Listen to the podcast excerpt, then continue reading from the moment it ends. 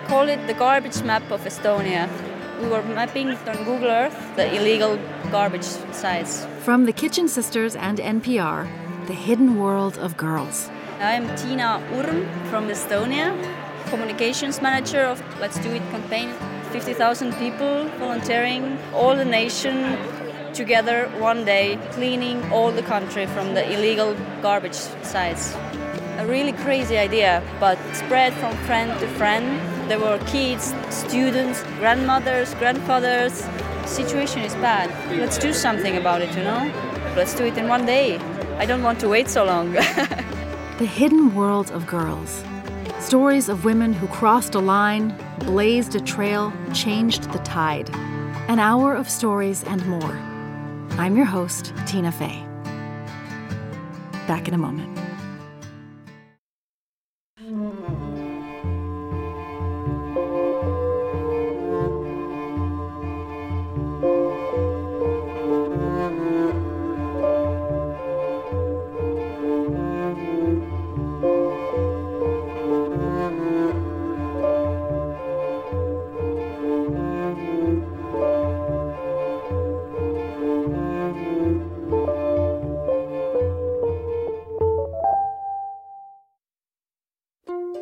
From The Kitchen Sisters and N P R, welcome to The Hidden World of Girls. I'm your host, Tina Fey. The Hidden World of Girls. I'm Alice. Okay. The Mother's Prayer for Its Daughter. First Lord, no tattoos. May neither the Chinese symbol for truth nor Winnie the Pooh holding the F S U logo stain her tender haunches.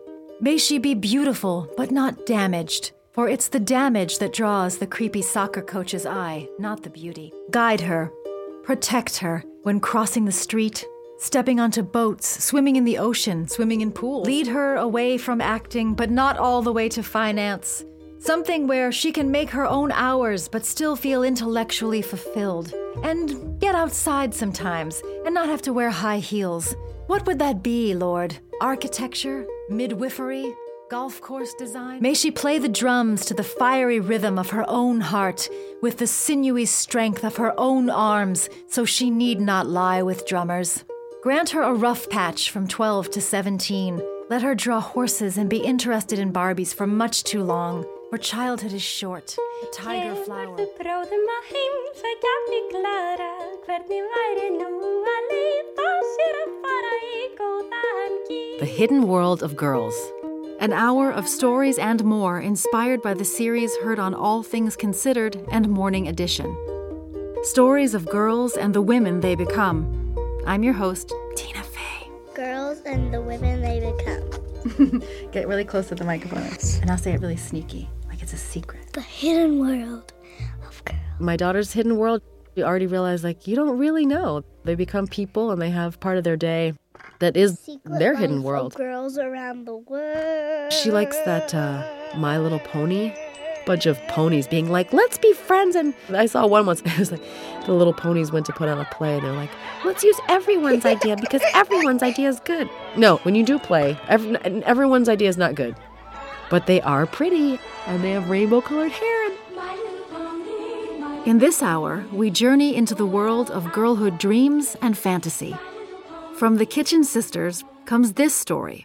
Horses, unicorns, and dolphins. Dolphins and unicorns and horses. They're kind of like a girl's fantasies. Like every girl wants their own unicorn. Every girl goes to their stage where they want a horse. Horses and dolphins and unicorns. These are all borderland creatures. Gateway animals to other worlds. They help us imagine wonderful other ways of being in the world. They let us be cowgirls and oceanographers and mermaids and princesses. We don't really like princesses that much. I'm seven and my name is Allie Mackenzie. They're not as exciting as like horses, animals, and the show called Flipper.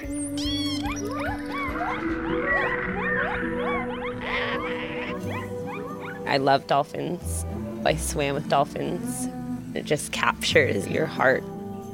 when they take off and swim and just pushing you with their nose or they're pulling you with their fin, it's power. It's like the mermaid fantasy that you can just live in the ocean and not have to have anything. It's all there.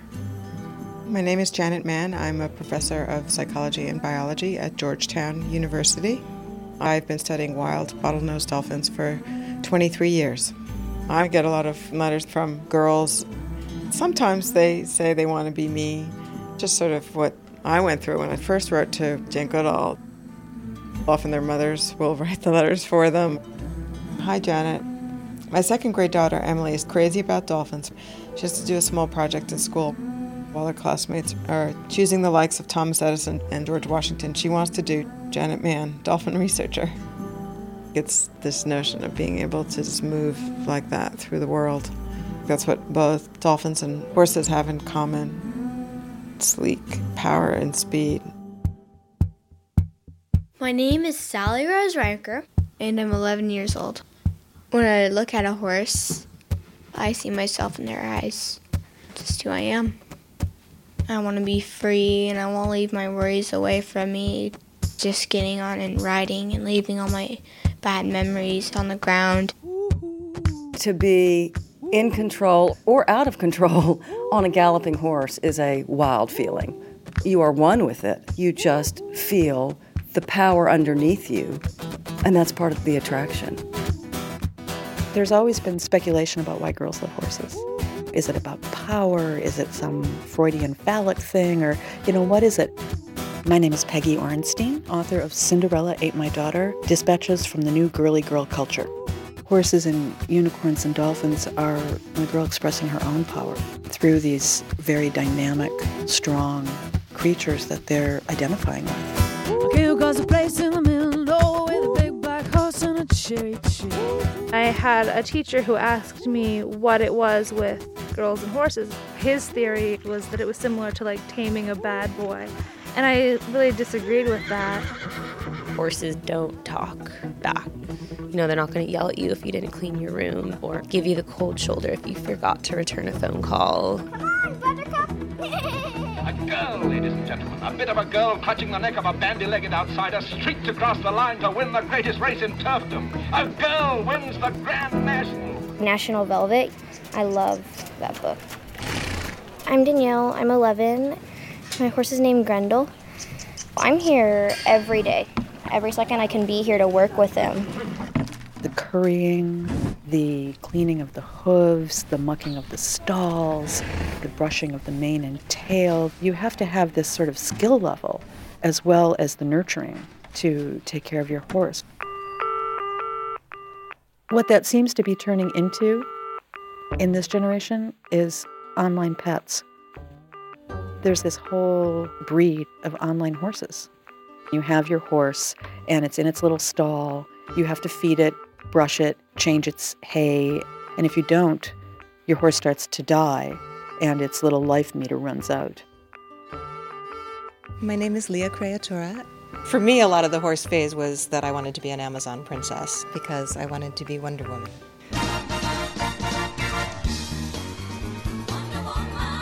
One of the parts of my Amazon princess training was learning how to ride bareback. I was going to a Y camp. I was very discouraged because they didn't really understand about the Amazon princess training. They would not let me learn how to shoot archery on the horse.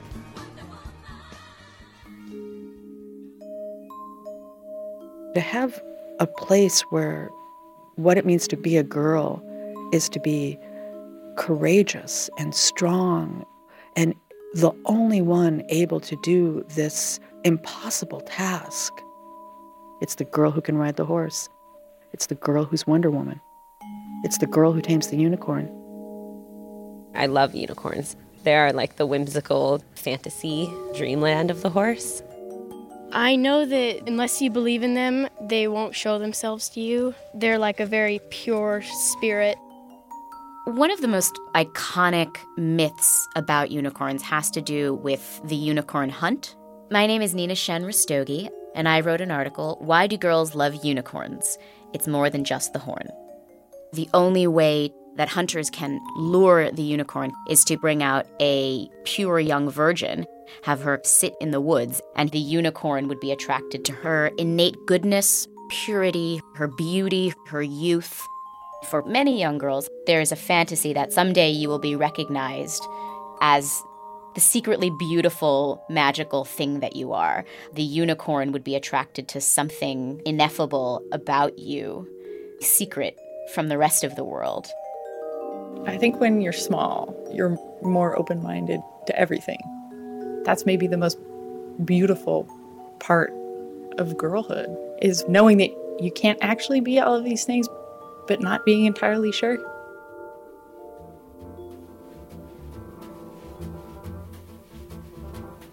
My pony was called Cherry Bounce and was a strawberry roan. From London, Melissa North. My name's Melissa North. I live in West London. I grew up in the country and I went to boarding school. When you got to the boarding school, it's the end of Nanny and the Pony. The English tradition is that boarding school, they're shipped off at eleven or twelve, then they probably never really come home again. The headmistress of the school, who was a rather snobbish Scottish spinster, didn't really think that girls should have an education. Girls should be educated to dance and to write a thank you letter to a duke and to marry well. Every morning you went down the drive to the stable, and that's where the classrooms were. And when you returned to the house, you were not allowed to take any of your books. If you were found taking one of your books, then you would be punished. The moment you got to school, you had to have a pash. Now, a pash would be a girl in the top form, good-looking, the most aristocratic. You identified as being her follower. And you would join up with the other girls who had a crush on the same girl, and you would take it in turns to hold her coat. You could carry her prayer book to church, you know, all sorts of little rituals. Ooh, and I've been touched, and I've been touched. Needs too much, needs too much. If your pash was coming round to put the lights out in the dormitories, you'd say, I'm homesick. She'd come and smooth your pillow, and that would be thrilling. There was a need for some kind of object of desire, somebody to love. You need only say the word. Now kiss you like a hummingbird. The Hidden World of Girls. When we put out our call for stories, hundreds of emails came in from around the globe telling us about women we'd better talk to or else. Actress Frances McDormand peered into our inbox and picked some of her favorites. Dear Kitchen Sisters, I was trying to relax while my dentist had her hands in my mouth, and so I listened to her story about another patient, a woman who is ninety-eight, who grew up in New York as one of thirteen children, began working at fourteen, emancipated at eighteen, and walked across the country as a young woman with a friend. If I knew how to do what you do, I'd be running over there. Let me know. Karen Heisler. Hello. I just wrote a book that profiles knitters from around the world, stories from the front lines of knitting's new wave. One woman, Beryl Sang, after her battle with breast cancer resulted in a double mastectomy, she started Titbits, a company that makes prosthetic knitted breasts. Best wishes, Sabrina Schwantner. Back in a moment.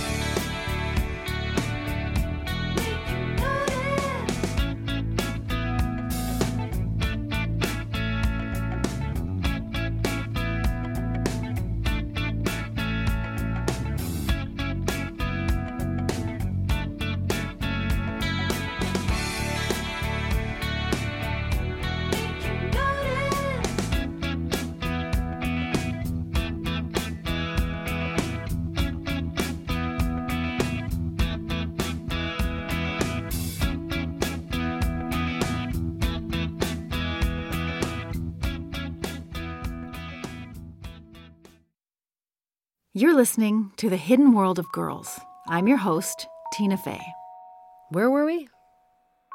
Dear Kitchen Sisters, I would like to let you know about Raja Quzai, formerly of Baghdad, Iraq. She was a national hero for her brave efforts to deliver over thirty babies via C-section during the Gulf War, when the hospital she ran was without water and electricity. She was chosen to serve in the original Iraqi Governing Council, defending women's rights under threat of death. These are only a few of her accomplishments. Best regards, Pat Smothers. Morning Edition host Renee Montaigne takes us to Afghanistan, inside the walls of a school where, despite the threats of the Taliban, young girls unveil and work towards their future.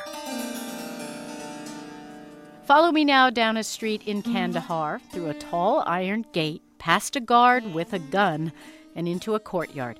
Here, little girls let their bright veils slip, and young women throw off their burqas.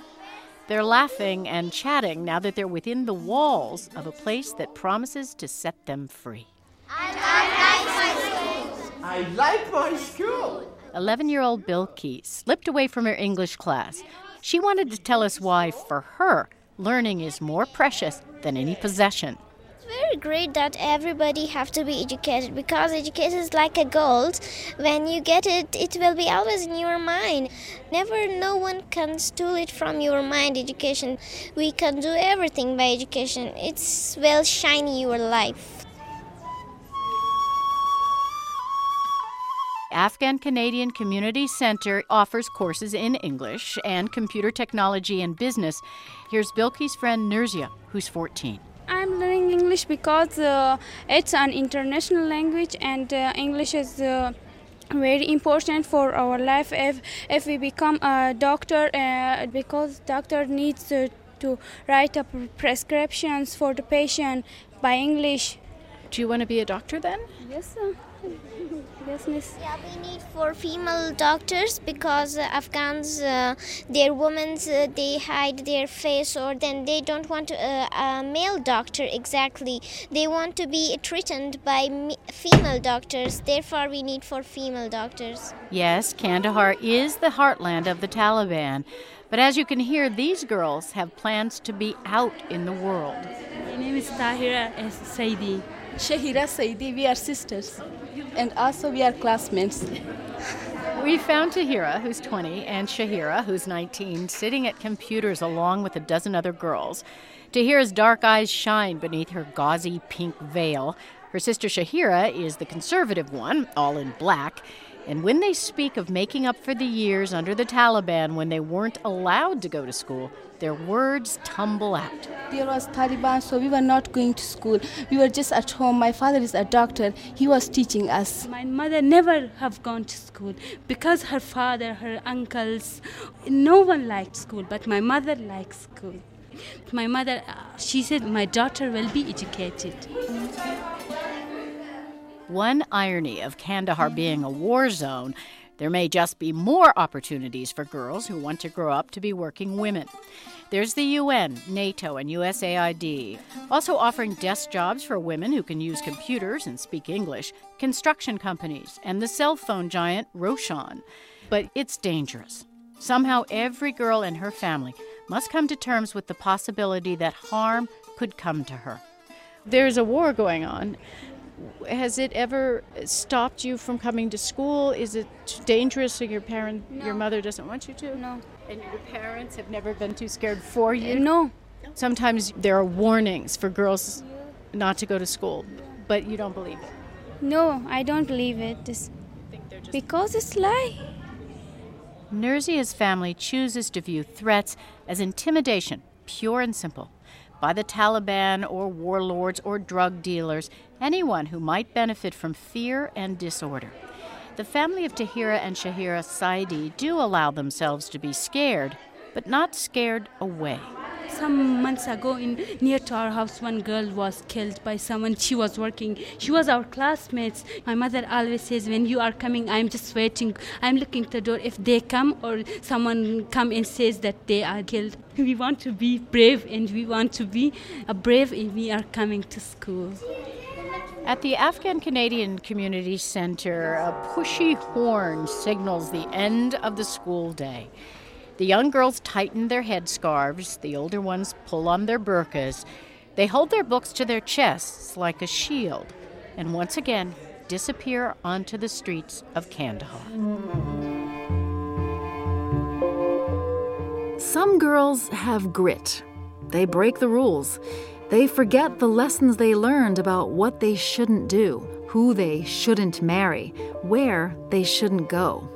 Writer Chris Abani brings us to London and Nigeria, into the life of his mother, into the hidden world of Daphne May Hunt.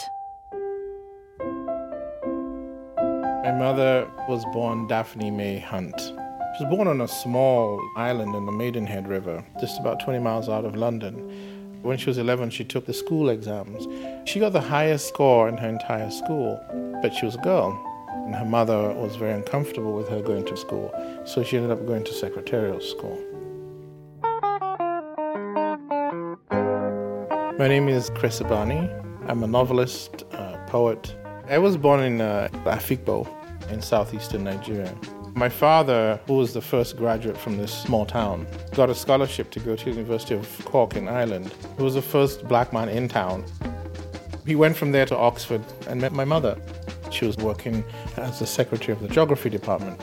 They became inseparable. So I can imagine him being completely entranced by this small white woman who had such a big, big spirit. They got married in fifty-seven in Nigeria, and she lived there for thirty years of her life. And so here's my mother. They were living in a very rural part of eastern Nigeria. He was a principal of a mission school. One of the conditions of getting married to my father was that my mother convert to Catholicism. She was Church of England, but he was very Catholic. She really took her Catholicism very seriously. Now here is Archbishop Fulton Sheen. Peace be to you. The subject about to be discussed is birth control. The words are not very proper. At the time, there was this big push for birth control within the local government. On average, you know, women in rural Nigeria were having eight, nine children. And the Catholic Church could not support condoms. But the church wanted to be seen as a leader. So the Billings Ovulation Method was what they decided to teach rural women. Billings Ovulation Method, you closely follow your monthly cycles, so you know when you're most fertile and when you're not, and when not to have sex.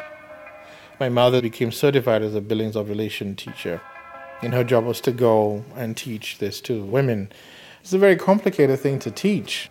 Part of the problem was that her Igbo wasn't good enough to discuss people's uterus. She needed an interpreter, and my mother decided to ask me to interpret for her. I was eight years old.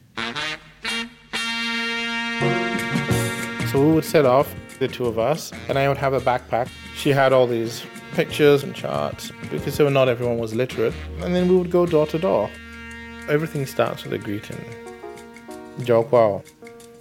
Onubiko. Good afternoon, mothers. You greeted a woman who had children in the plural. Unu, meaning all of you. It would be followed by an apology from me, because I was about to discuss something sacred, taboo. I'm greeting you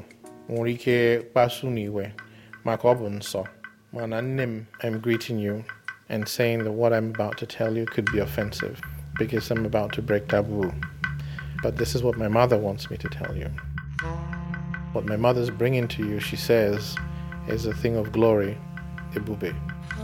Ihoma, a thing of goodness. Ihugo, a thing of independence. And I hope you can listen. If you don't want to hear this, just say, and I will tell her, and we will leave. My mother said I should ask you if you are on your holy period. Then she would want to know the flow. I didn't even know if women had language for this. So I'd have to approximate all of these with natural phenomenon that I understood. For a heavy flow, onaswaso, is it like a waterfall? For medium flow, I would have to say, ono ono onosukosumiri, is it flowing like a river? Obokupo, is it a brook? These women would never discuss this with their husbands. And here's this eight-year-old boy who they're having to ask questions in Igbo for me to ask in English. But it, it worked. She didn't think twice about it. because this is what women needed. And if the Catholic Church was going to ban condoms, she was determined that they would find this birth control information somehow. She and I used to sit on the porch drinking tea, eating cucumber sandwiches and listening to Glenn Miller and knitting. She chose to teach me to knit, to sew, to iron, to cook. She didn't think that anything she did was strange or important or groundbreaking or risky. She just, you just do it. My mother would always say, you know, every good man needs a little bit of woman in them.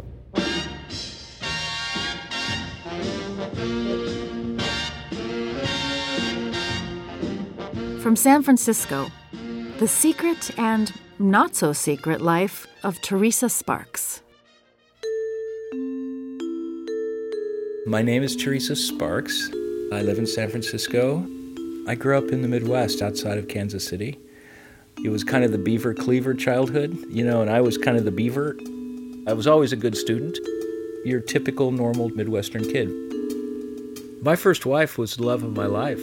Six days apart in age, and we were born in the same hospital, and we actually lived next door to one another. We got married and had three kids. My name is Adam Sparks. I am the son of Teresa Sparks.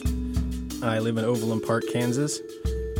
It's always been a pretty traditional family, except for the obvious stuff, obviously. My dad was a guy's guy. You know, he was a, a dad's dad.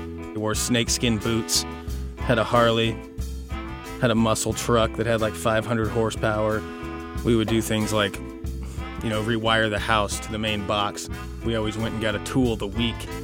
Saturday morning, you know, get up and go get the tool of the week. People ask me, when did I decide, or when did I discover, or when did I know? You always know there's something just kind of a half a click off, but you're not sure what it is. I'd been dressing in female clothes secretly since I was a young boy. Did I think I was a girl? No, not really. I would go out and I'd go to a Kmart or something and buy women's clothes and then go to a bathroom at a service station and I'd change my clothes. It always had to be dark. And just drive around and have no contact with anyone.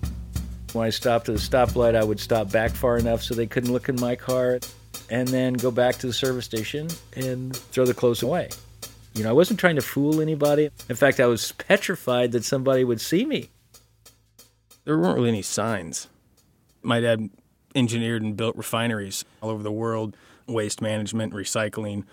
When I was in high school, my dad was the president and C E O of a company that recycled the waste off the bottom of the San Diego Bay.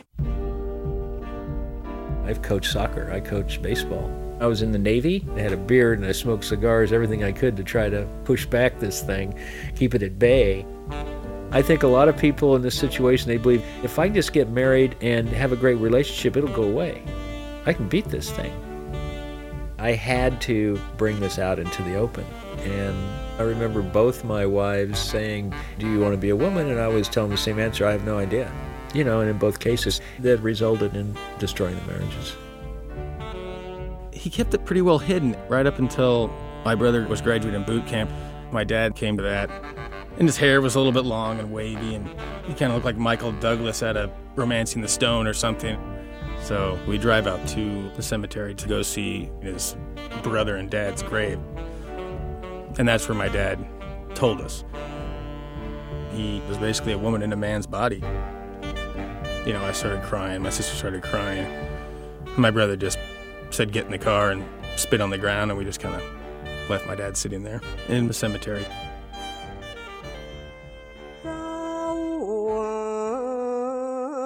I went to Thailand and had surgery. Gender reassignment surgery. Once you're completed, you can legally change your gender on legal documents. Then I came back, and I had no relationship with anybody from my former life whatsoever. All my people I'd worked with had stopped talking to me. You know, my kids, my, the relationship was very strained. I mean, I didn't speak to my dad after that day for a decade. Yeah, I mean, it was like straight from the muscle truck and the Harley and the B M W to I'm selling everything and I'm going to go have surgery on my genitals. I kind of dealt with it like my father had just passed away. I don't know how many years. My dad didn't have a job. would imagine it would be pretty tough for a trans person at fifty-two years old to get a job. I answered a job at one of the best-known female sex toy companies in the country, Good Vibrations. I went to work in their shipping department. I went from packer shipper to C E O of the company and ran the company for several years. My name is Margaret Cho, and I am a stand-up comedian. I met Teresa through working on the board for Good Vibrations. She is this incredible business mind. When I think of her, I think about almost a literary character like Orlando, somebody who lives for a period of time as a man and then lives as a woman. Good evening, ladies and gentlemen. This is the regular meeting of the San Francisco Police Commission. I'd gotten involved in some political activities based on um, violence against transgender people. And at that point, I got totally thrust into San Francisco politics.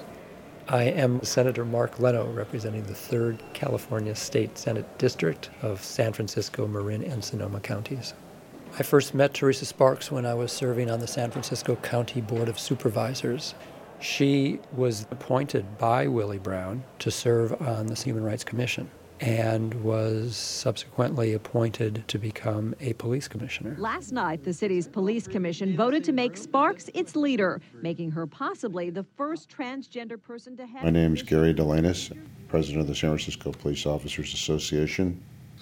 We had some difficult times at the beginning. Um, we butted heads a lot in the first year. She wouldn't take any of my crap, and I didn't take any of hers. When I was considering who my office would choose as our thirteenth Assembly District's Woman of the Year, it seemed fitting that I would choose Teresa. And so we brought Teresa to Sacramento. A few nights later, Jay Leno decided to make note of this in his monologue on his Late Show. The joke line was something like, "Leave it to California to choose a man as Woman of the Year." Teresa rose above it. She's seen it all. Welcome back, everyone, to the uh, thirty-eighth Annual Pride Parade, united by pride, bound for equality. My name's Lee Nolotello. I'm a lieutenant with the San Francisco Police Department. I can remember the first time Teresa rode in that parade as a police commissioner with the L G B T cops. We have now about two hundred fifty lesbian, gay, bisexual, and transgender police officers in our police department. Here comes another Grand Marshal. Yay! This is uh, Teresa Sparks, a Lifetime Achievement Grand Marshal, the first elected openly transgender president of the San Francisco Police Commission. That was in two thousand seven. And she's riding with her two daughters and Margaret Cho. Normally when people look at me, their first response isn't transgender until I talk. And I've taken voice lessons. I was a, the voice therapist. I had surgery on my vocal cords, which could have left me without a voice. Finally, at some point, you just kind of give up. You know, it is what it is. He was over at my sister's for Thanksgiving, so I just went over there, and that was uh, the first time. My dad still talked the same. Still wearing jeans, they just were tight. You know, still had shoes on, they just happened to have three-inch heels. Same hands, just fingernail polish. Hair was red. It was almost like my dad was walking around, you know, in the wrong suit for fifty-something years. And then finally was wearing the right suit.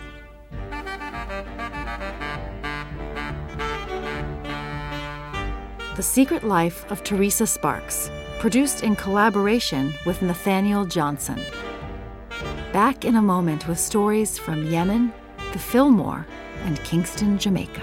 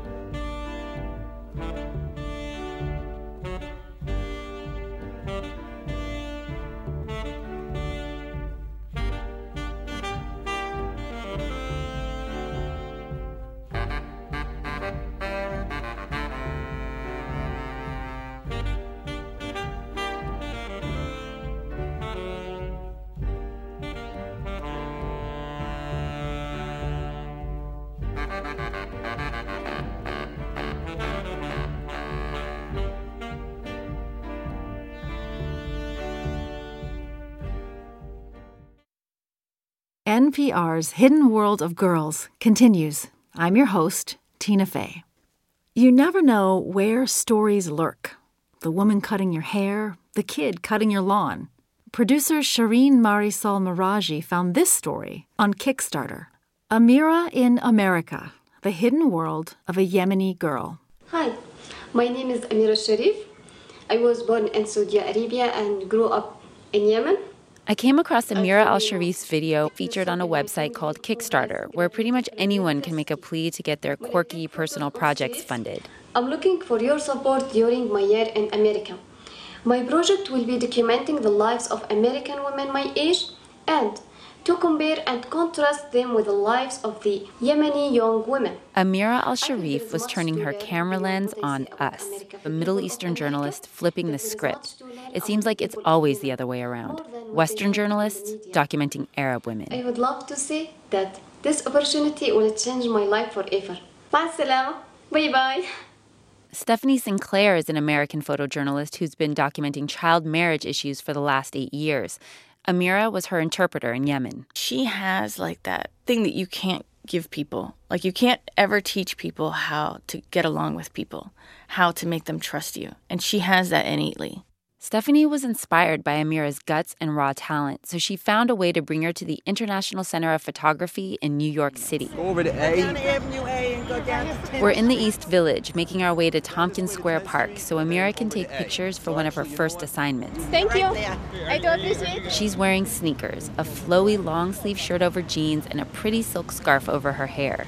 This is not her usual outdoor attire in Yemen, which is a figure-concealing black abaya and a face veil called a niqab that has just a narrow opening for the eyes. People think the girl who wears niqab, she couldn't do whatever she wants. And if it is like this, why I am here if I can't do anything?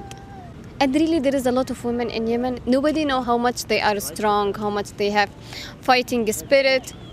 Amira's only been in the U S for a few weeks at this point, but she is bold. The first time she took photos in New York was on the nine eleven anniversary, and she was wearing her hijab. Here at Tompkins Square Park, there's a free punk rock show going on, and Amira's found her subject in the crowd. He's a thirty-eight-year-old park regular named Matt Logan. The guy is the visual stereotype of hard living, complete with face tattoos. And we're not talking about the artsy kind. Who are the people who stay in Tompkins Park? A lot of different people from a lot of different walks of life, kind of like a community of outcasts, you know. And now the people in the park, they are your family? Kind of. I mean, I still have a family, you know. My, I speak. We to spent most of that first day with Matt. Amira asked him about living away from home, getting arrested. What did you feel when you smoke marijuana? What do I feel when I smoke marijuana? I feel very relaxed and in tune and in touch with nature and everything surrounding me and the universe. I feel like I'm in sync. And maybe it's because his life is nothing like hers. She may have a fighting spirit, but that fight can never be a full-on rebellion like Matt's. It comes down to family honor. She was very careful not to say anything that might be construed as criticism of her homeland or her culture. Okay, I'll show you this picture. It's four months after that first encounter. Amira's showing me some of her work at the International Center of Photography. She's struggling with her American Women photo project. Her subjects disappear. They'll stop calling. They'll stop texting her back. I think it's the difference. Yemen, it's more like families and groups. You cannot disappear. I'm going to call your aunt and mother and father and brother, and I'm going to contact your sisters. Amira's had the most luck with her subject, Anna. She's a twenty-four-year-old Brooklynite whose hobbies include fire dancing. And she's allowed Amira full access to her world. Really, she invited me to go with her for the Thanksgiving in Massachusetts. So what was that like, Thanksgiving in America? It's like every day in Yemen. Yeah, every day in Yemen, it's Thanksgiving. She showed me her favorite photo from that trip. It's a shot of Anna, her nieces, and her grandparents, all hanging out on a double bed talking. Amira liked it so much, she emailed it to her family and friends in Yemen. Oh, they were like, ah, American people live like this? What were they surprised about? We know that American women, they are more individual. American women lived alone. So it was like something nice, because it's more like Yemen. Amira is drawn to the subjects that remind her of home. And that's really where she wants to make it as a photojournalist, a Yemeni, documenting Yemen. I realized that people here, they don't even know where is Yemen. I really would love uh, American people to know Yemen, to understand more about women issues in Yemen. Amira is hoping her country makes the transition from dictatorship to democracy, and that she's there to capture it. This is Yemen history. The people want to live free. I need, I really need to be there.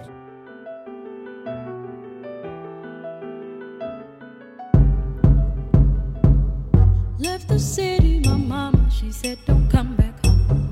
These kids round killing each other, they lost their minds, they gone. They quit in school making babies and can barely reach some goal. Singer Janelle Monáe backstage in her dressing room at the Fillmore, San Francisco, two thousand nine. Uh, my name is Janelle Monáe, born and raised in Kansas City, Kansas. My mother was a janitor, and my father was addicted to drugs pretty much all my adolescent years and in and out of prison. Sincerely Jane, that song was written as a reflection for all the people walking dead. They're not living. Drugs took over my community.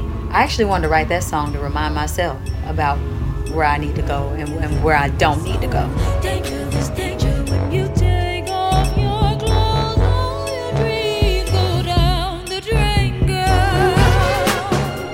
I always wanted to create a very whimsical world to escape. I let my imagination run wild whenever I would watch Cinderella and you know, Beauty and the Beast. I was hugely inspired by Fritz Lang's nineteen twenty-seven German Expressionist silent film, Metropolis. It dealt with the constant struggles between the haves and the have-nots. And it reminded me so much of growing up in Kansas and people just walking dead and not really knowing what our purposes were. Katharine Hepburn was a huge inspiration. She was the first woman to walk on the red carpet uh, with pants. I'm just really into high-waist pants and cummerbunds and tuxedo shirts and pompadours. When I'm into the first song, my pompadour is falling down. I uh, stage dive pretty often. I'm always thinking about, like, what if James Brown or Elvis or people that I really look up to came to my show? That's really always on my mind, getting a smile out of James Brown.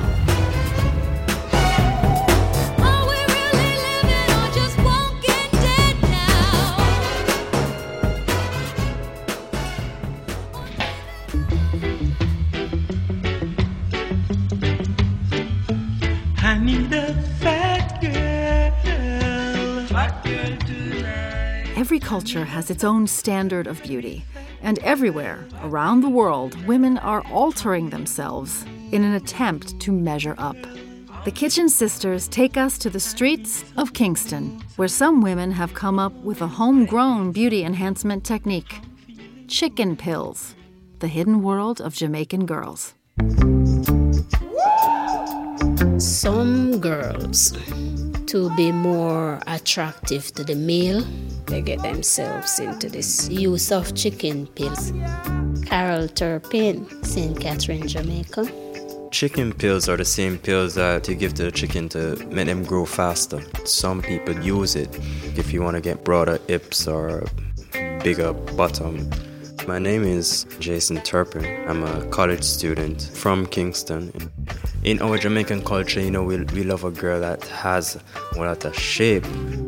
Most males, they love to see women with big bottoms. The whole idea of a Coca-Cola bottle yeah, shape. When, when they're talking about a, a Coca bottle shape, it's like more heavier down on the hips. I don't want a maga woman.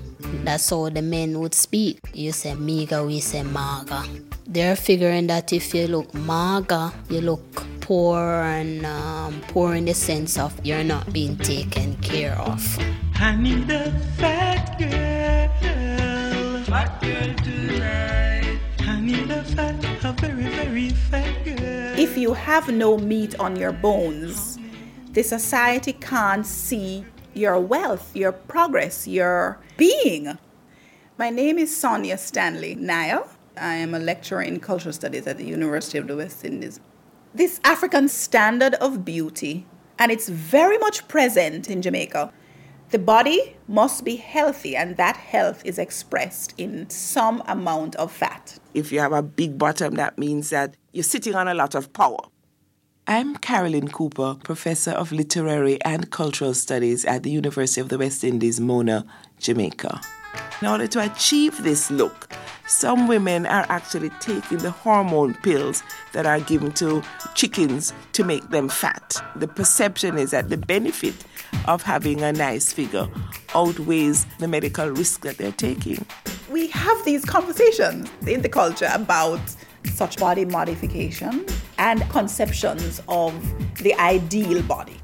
It manifests in the music, the dance halls, the dance moves. There's a particular song about the woman whose derriere is of such quality, flexibility, and panache that she can successfully, with vim and vigor, ride the motorbike back and be a visual spectacle. It is a beautiful sight. I'm a love to watch, to see the young girl and pan the bike back, bike back. In our culture, you get competing norms of beauty. There's a kind of anorexic, Eurocentric model of beauty. Also a much more Afrocentric body type that is valorized. What I find amazing is the degree to which women will put themselves at risk to fit an image that they consider to be ideal. Action.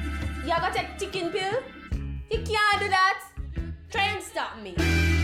My name is Raquel Jones. I'm twenty-one years old and I'm from Kingston, Jamaica.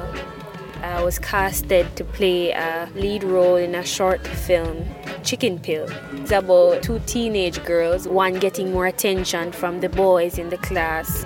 The other character, Lisa, is having selfish esteem problems, so she turns to the chicken pill. Here, here's something to look forward to, Lisa. Diarrhea, rashes. Oh, I'm sure Ronnie will like rashes on those new breasts. And cancer, Lisa, cancer. This preoccupation with transforming the body is something that transcends cultures.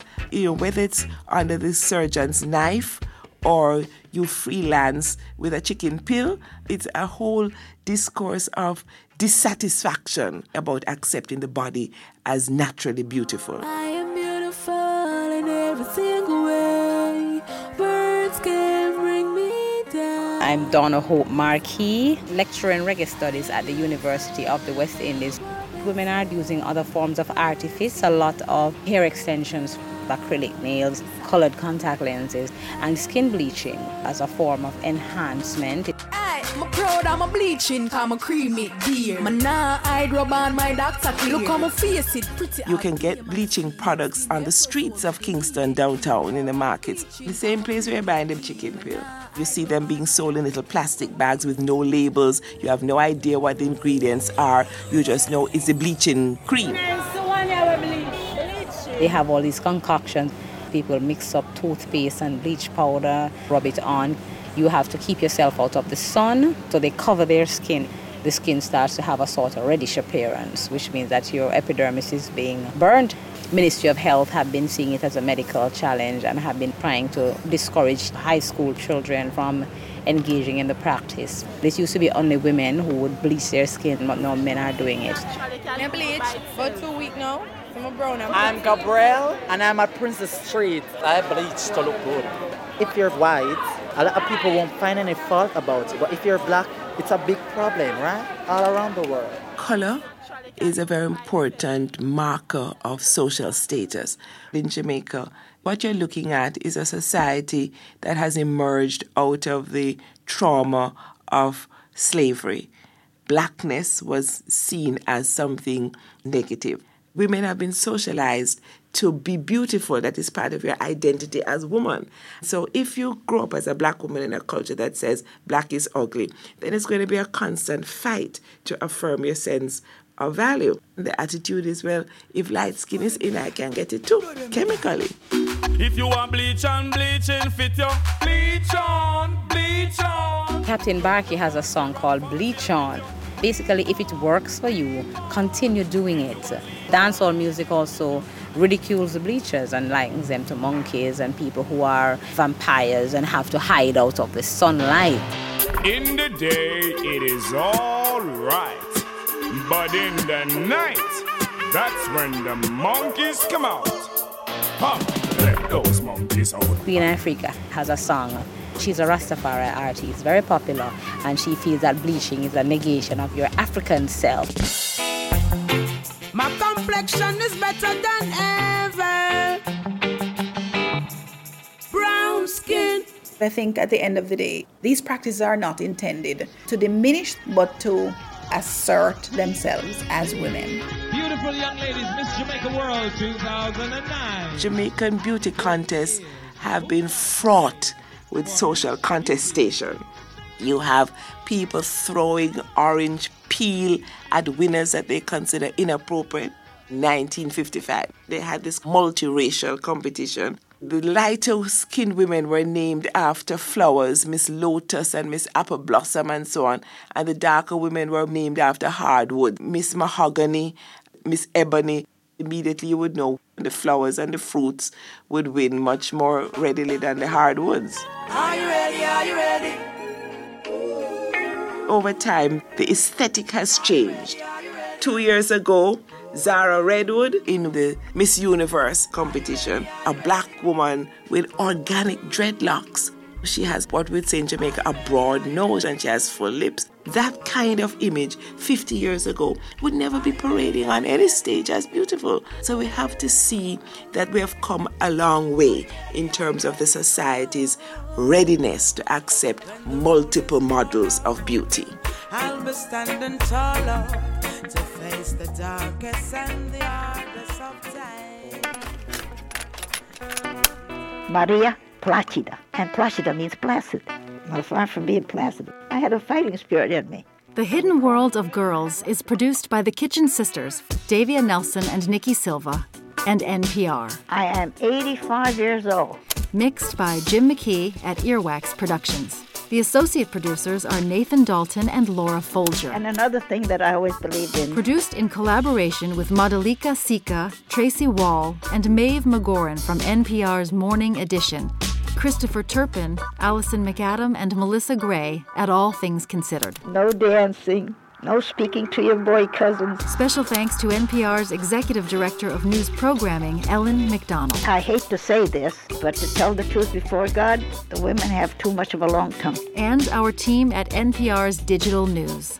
Project interns, Caroline Binns, Sam Robinson, Matt Beagle, Rachel Scott, Thalia Gigerenzer, Shanik von Bertraub, and Ann Wooten. Dorma, bambino, dorma. Deep thanks to Ellen Lewis and Frances McDormand. Cover your knees, cover your knees, girls, cover your knees. Major funding for The Hidden World of Girls was provided by the Corporation for Public Broadcasting and the National Endowment for the Arts, which believes a great nation deserves great art, and by listener contributions to the Kitchen Sisters Productions. Help if you can. You're hungry, you come here and I'll feed you. Our executive producers are Susie Tompkins Buell and Mark Buell. Keep your honor and your love for your neighbors. You can go further into The Hidden World at hidden world of girls dot org. And don't speak to boys. The Hidden World of Girls specials are distributed by N P R and P R X, the Public Radio Exchange. I'm done, so you, if you want to say something and hear yourself on the headphones, you can. Who's got the microphone? I have the microphone. Who's got the microphone? Who has the microphone? With the Kitchen Sisters, I'm Tina Fey.